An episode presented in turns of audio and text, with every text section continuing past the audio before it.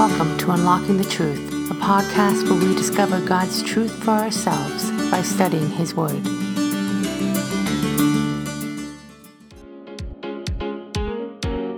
David and Kay Arthur are coming to Brantford, Ontario this September. We want to invite you to join us at Central Baptist Church on September 6th and 7th for a two day conference that you won't want to miss. David and Kay will be bringing a timely message on holding fast through suffering and trials using the book of 1 Peter. Registration is open and tickets are going fast. The cost for this conference is only $79, and with a limited number of seats available, you will want to register soon. Register online on our website or by calling our office at 877 234 2030. Has your life been changed by inductive Bible study? Why not invite someone to learn the inductive method by taking part in one of our many workshops happening across Canada? Interested in hosting a workshop in your church? Contact our events team today by emailing training at preceptministries.ca and bring the transforming power of God's Word to your community. In February, we launched our Thrive Building campaign to help meet the financial needs of this new building that God has blessed us with. Would you prayerfully consider partnering with us? You can find out more information about the Thrive Building campaign, as well as watch a video tour of our new facility by visiting us online at www.preceptministries.ca slash thrive. Coming up on July 15th to 20th, we will be having our summer study week here in Brantford, Ontario. Whether you're interested in learning the essentials of inductive Bible study or learning how to lead a Bible study class, there's a workshop for everyone. Check out all the different workshops happening that week on our website, www.preceptministries.ca, and sign up today. To stay up to date with everything happening at the ministry, visit us online on our website or follow us on Facebook, Twitter, and Instagram. Now stay tuned for episode 10 of the Covenant Podcast. Hello, everyone. It's Mark Sheldrake here with Derek Kamink, and this is Unlocking the Truth podcast, Covenant podcast. We have almost completed 11 weeks. We have one more week left. Yeah, we're just getting to getting to the end, the good stuff. Sort of our season finale coming up soon. Yeah. Many of us uh, will take breaks over the summer. Yeah. And uh, hopefully, uh, those who are listening will have opportunity to get out in the sun, mm-hmm. enjoy the Canadian weather. You can go back and listen to all the podcasts all over the summer. Absolutely. I'm really looking forward to, and I'm going to plug September mm-hmm. before we get started because in September we are going to uh, go through a number of weeks in the book of Hebrews. Mm-hmm. And I can't wait to dig into Hebrews. We'll be in a little bit of Hebrews today. Yeah. But I really feel like there's two books in the Bible, in the New Testament, that anytime you are in discussion of Scripture, you're always leading back to Romans Yeah. or Hebrews. Yeah. And so, looking forward to uh, getting into some doctrine in Hebrews as well as looking at uh, Jesus, uh, the Son of God, even closer. So, hopefully, you'll tune in with us, and that will launch after the Hold Fast Ontario conference. So, we'll have David and Kay here in Brantford, Ontario. Uh, and you you haven't registered for that yet. You want to get registered. You better get on it. almost 70%, over 70% That's right. sold out now. So it's really a great opportunity to uh, come in at that concert. But Unlocking the Truth will um, launch after the conference. Yeah. All right, let's pray and then we'll dig into God's Word. Father, we do thank you for. Uh, this day again that you've given us. We thank you for the technology that we have that we can record podcasts and it can go out over the internet and people all across Canada can listen to uh, what uh, is coming from your word. So, Father, as we uh, begin to wrap up covenant and we look at the new covenant today, we pray that uh, you would bless our conversation, that uh, we would learn uh, more and more uh, through your word and through your through study of it, Lord. So we give you this time now in your name. We pray, Amen. Amen. So this is one week, Derek, where I feel like we're not going back to Abraham. Right. I We'll- mean- we'll leave him alone for a little bit. We don't have to go back to Abraham Yeah. at this time, but I thought it would be really good to create a context for where uh, we're coming in the life of Israel. So we know that God had uh, a covenant with Abraham. We know that God uh, made an everlasting covenant with him. That that covenant, as we've talked about, has passed through the descendants, and eventually the covenant was with Israel.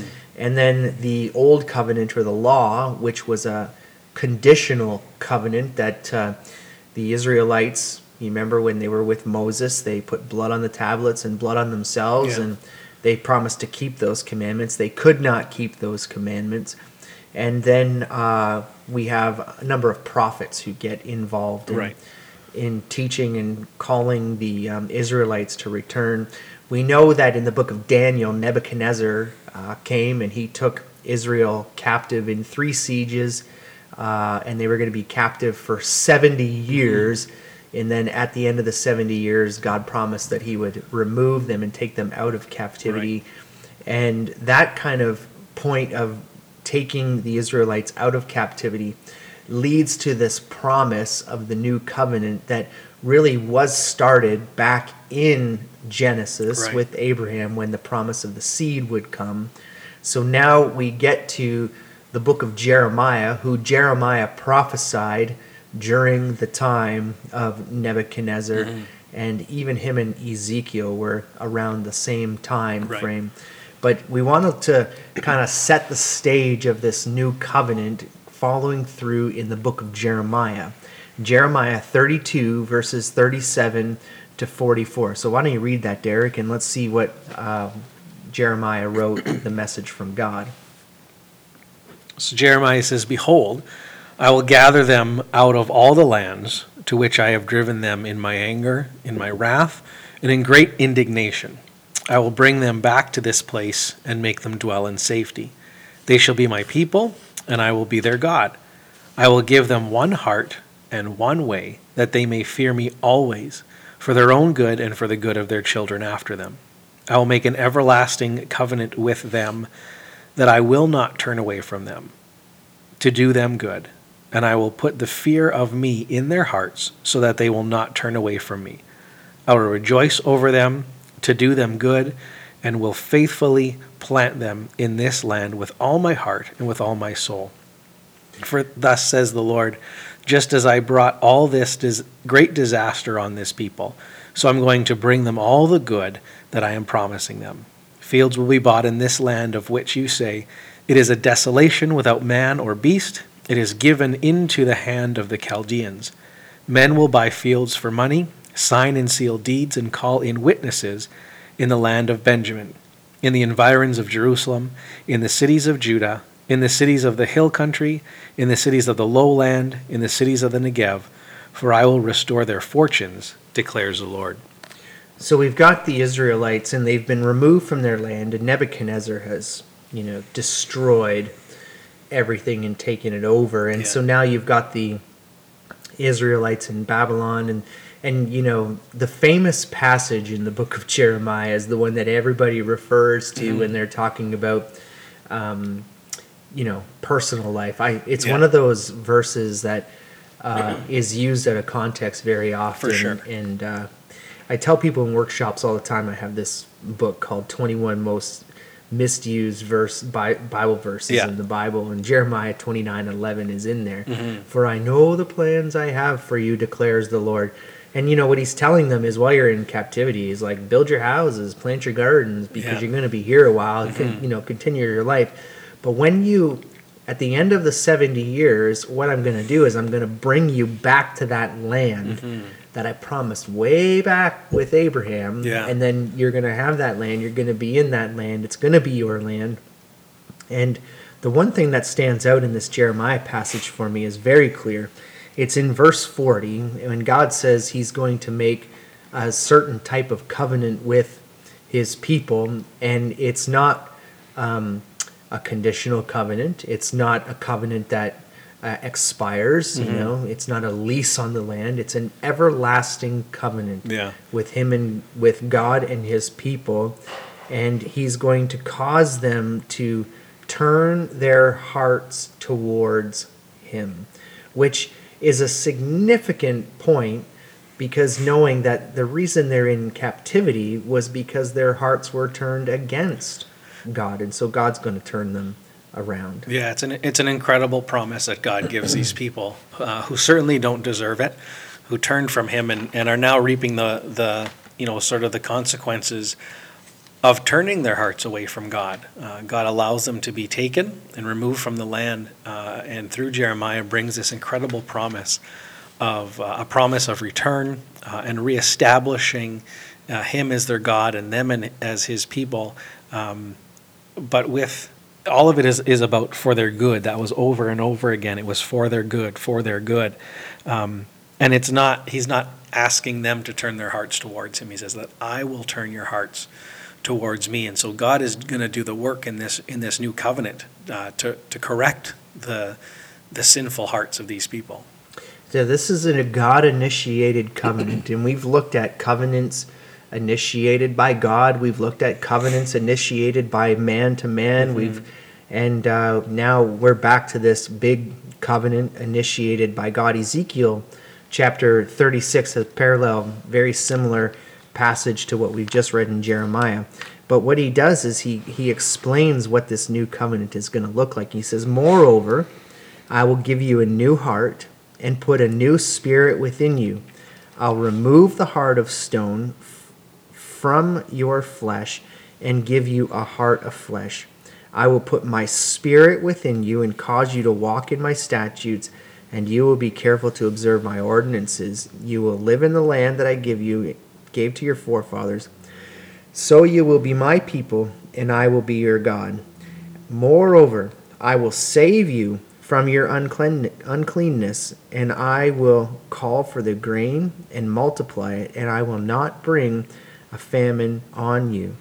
And so, all of these blessings and promises that come along with this, but what we pull out of Ezekiel is a promise of a new heart, mm-hmm. a heart that's transformed. It's a different heart. He's going to take that heart of stone, mm-hmm. you know, that's that similarity to you know the tablets and the law being on the tablets he's going to take that away and he's going to put the law within our hearts and then he's also going to give us his spirit mm-hmm. uh, who will be within us and he will walk with us and he will teach us how to uh, take on the ordinances and how to walk in obedience to the lord and in the gospel of john Jesus refers to the Spirit as the helper. Right. You know, when the helper comes. Uh, so the promise is a new heart, a heart that the law will be written on it, and his Spirit will be within us. Yeah. And I thought it would be an important point to point out here that we've been down this road already in the podcast, but it, has been a number of weeks, and I thought it'd be good to bring it back. Is um, we have this clear distinction in, in some churches today, and I'm not going to name mm-hmm. name churches, but you've got this idea where the majority of uh, scripture that's being taught is New Testament only. Mm-hmm. We never really look to the Old Testament. We never put it all together like this running story that right. we've got of covenant starting in the book of Genesis and really coming all together uh, right in uh, Revelation. Mm-hmm. You've got this one flow of thought all the way through the God, the promises of God, and the people's response to to these. But here, God's got this everlasting covenant. But we've what we've talked about before is we've talked about the fact that uh, some believe that these this old covenant and this new covenant are completely separate from right. each other. Yeah. That the old covenant is just the Old Testament stuff, and we don't have to worry about the old covenant anymore, and we don't have to worry about what happened from you know Genesis to Malachi. Yeah. It, it, that's all old school. Mm-hmm. You know, we don't need to be there anymore. But now we just need to focus on the Gospels, the letters, and Revelation mm-hmm. because that's where uh, the new covenant's talked about, and therefore the new covenant uh, holds a higher priority. But most importantly, you know, it's it's for Gentiles. Right. Well, and, and it, it includes everybody, and it only came into being um, when Jesus was here. Um, but what we look, what we're seeing is that that the new covenant was talked about as a covenant that was initially with the Israelite people when they were returning uh, back to Canaan from, um, from their exile. Uh, and so to say that the new covenant only started in the Gospels, um, you know, goes against what we're seeing here in the word in Jeremiah and in Ezekiel that God says, I'm going to bring you back home and we are going to start fresh and I'm going to change your hearts and change your minds and you're going to, um, you know, you're going to be able to follow me because of what I'm going to be able to do for you. And the new covenant is a very much different covenant. Mm-hmm. I think in our final week of the podcast on covenant, we'll look at all the covenants all together and we'll compare what are the major differences in the covenants. But we want to lay out what this new covenant mm-hmm. is. And uh, Paul, in the book of Romans, chapter 1, verse 16, says, For I'm not ashamed of the gospel, for it is the power of God for salvation to everyone who believes uh, to the Jew first and also to the Greek. Mm-hmm. And so it's a covenant that is an everlasting covenant and it's for all. Yeah. It's for all, as we've seen here, all who believe.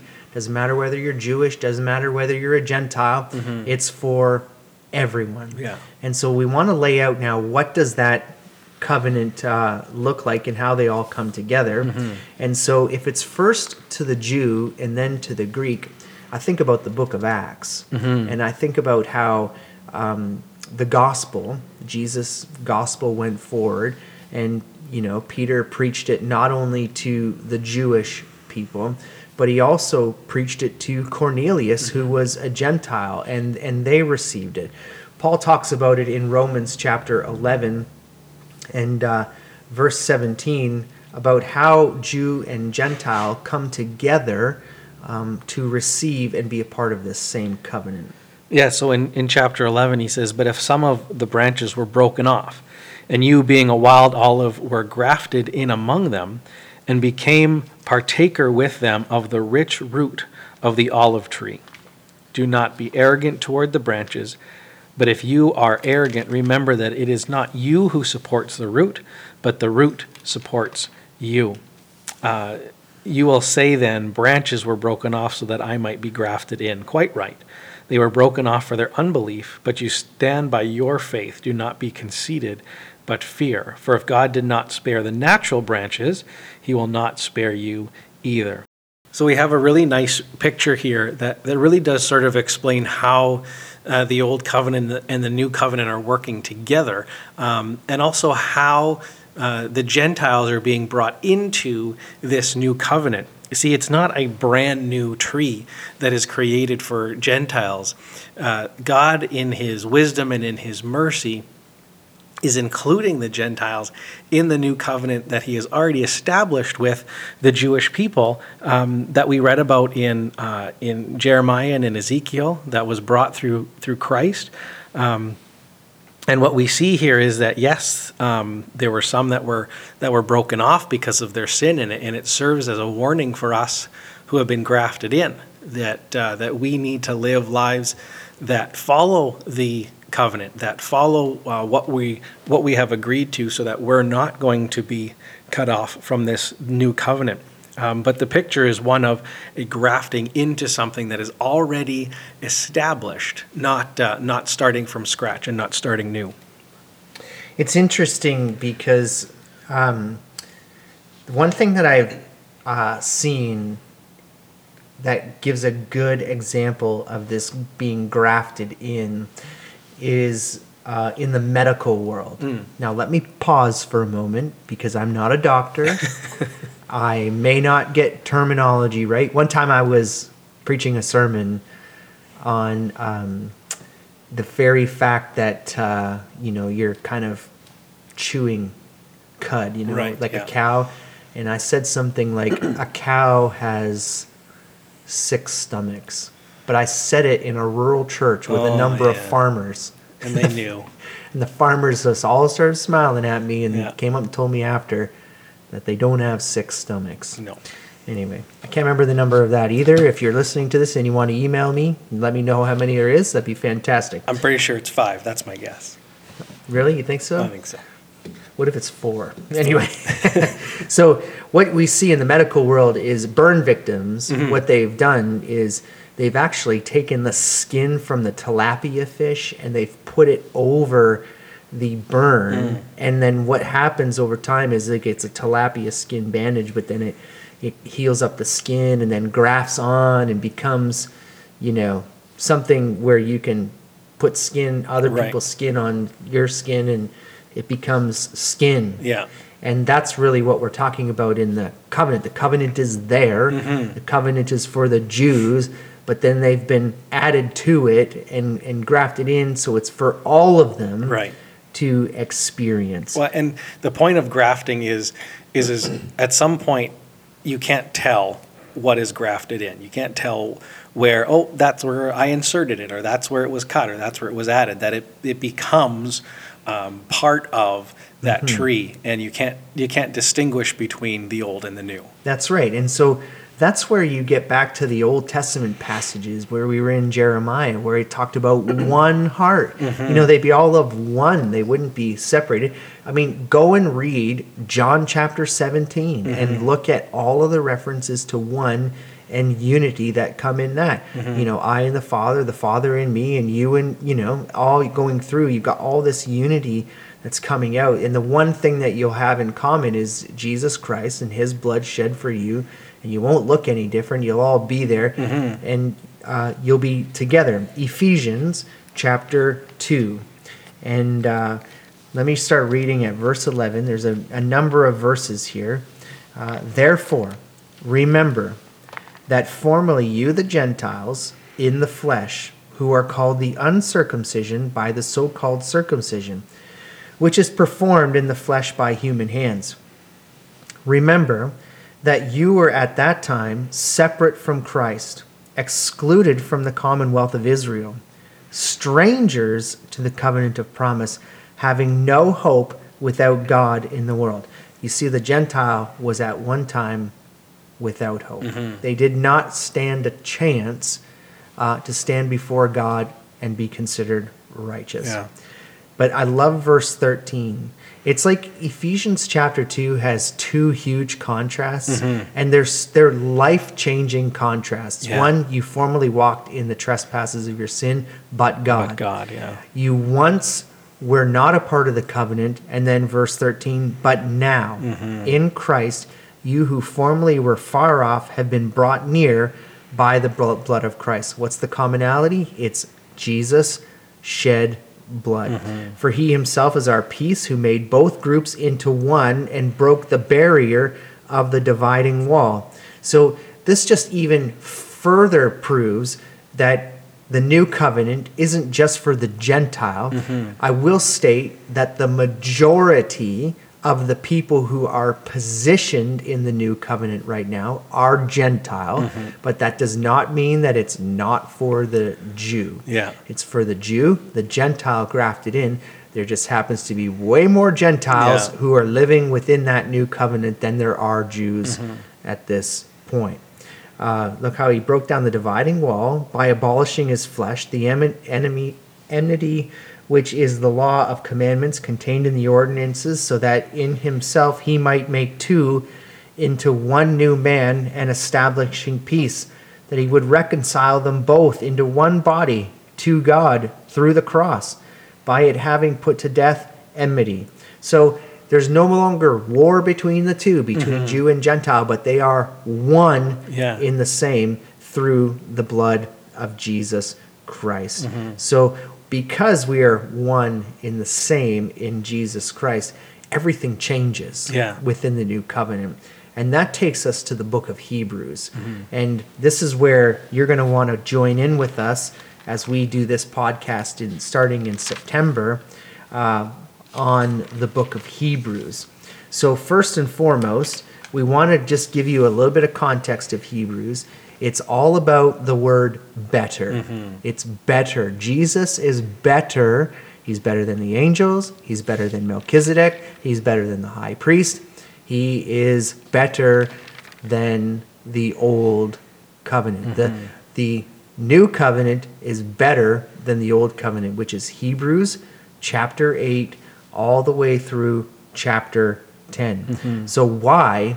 That's what we want to ask now before we kind of wrap our time up. Why is Jesus in the new covenant better than the old covenant? And we have to go back to the old covenant and look at the role of the high priest. Mm-hmm. And so, uh, what you look at here is when you're looking at Hebrews, um, you know, it points you back to to Exodus, to the time when Jesus or when God lays out all of the law, the ordinances, the the rules, and then specifically around the building of the tabernacle, the roles and responsibility of the priests, uh, and specifically the high priest. Um, and and what he, what we have here in Hebrews is this pointing back. Remember this. Remember this. You know all of this stuff, but all of this was there for one reason, and that was uh, to point us to Jesus Christ. When we read about the building of the tabernacle, God says that He wants something that will allow Him to dwell with His people, and so that's why the tabernacle is being built. Um, and then uh, Jesus accomplishes the very same thing as the tabernacle, that he allows Jesus to dwell with his people. And what we see in the, the role of the high priest is that the high priest is the one who does all of the work for the people. They bring their sacrifice and their offering, but it is the priest who does all of the work of, of the sacrifice, of shedding the blood, of uh, burning the, the, the carcass and the meat. The priest takes the blood into um, the, the holy place and takes the incense and goes into the most holy place to stand before God on behalf of himself first and then on behalf of the people with the blood of their sacrifice. So people could not stand before God, that the, the high priest is the one who had to go before God on their behalf. What's interesting about the high priest is that he would go into the Holy of Holies once a year on the Day of Atonement. And when he would go in there, he would sacrifice uh, the blood on the mercy seat. He would take the incense in there and he would give up a, an aroma to God, and God would be present with him. But even that sacrifice that was made on the cross, and we know that the priest would do his daily sacrifices within uh, the outer court and into the um, the tent of meeting area, but only once would he go in, and it still would not be good enough.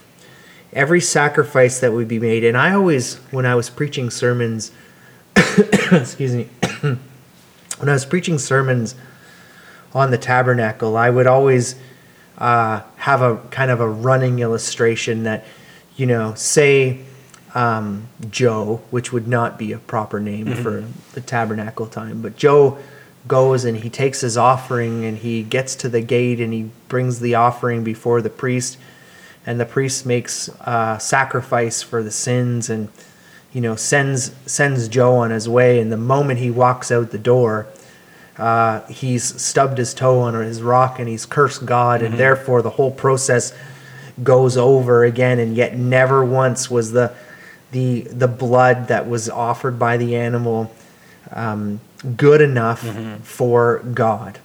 And the difference now is that Jesus, not only is he the high priest, but he's also the perfect sacrifice.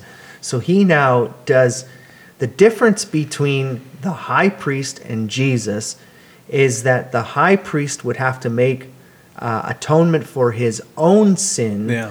Jesus did not have any sin, so therefore he's the better high priest because he goes before God holy and blameless, no sin. He doesn't have to make sacrifice for himself. And he goes and he makes that sacrifice, and that sacrifice of his own shed blood, mm-hmm. which is the perfect shed blood, becomes the once and for all sacrifice mm-hmm. for all time. Never again does a priest have to walk through the process of the tabernacle to make atonement for sin because Jesus and his blood covered it all. Mm-hmm.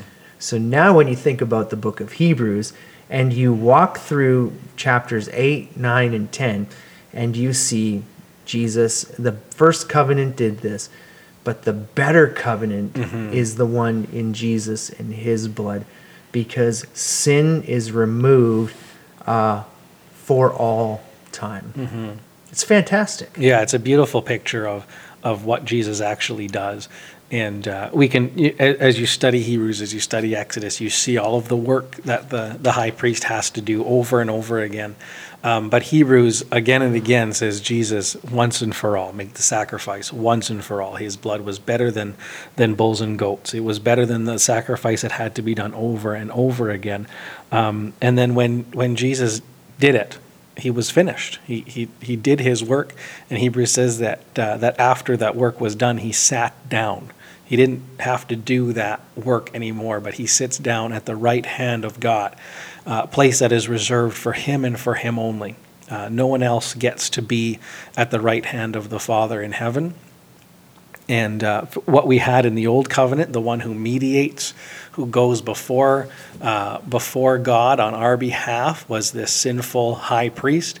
Uh, but now we have Jesus Christ sitting at the right hand of God, uh, mediating the new covenant on our behalf. That when God looks upon us, Jesus says, "This is one that has been covered um, by my blood, and his sins have been." uh, removed and forgiven. And so we can stand before God uh, with a new confidence, not in our ability to be living without sin, uh, but in our position as those who are now children, uh, sons of God, and, and heirs with Jesus Christ.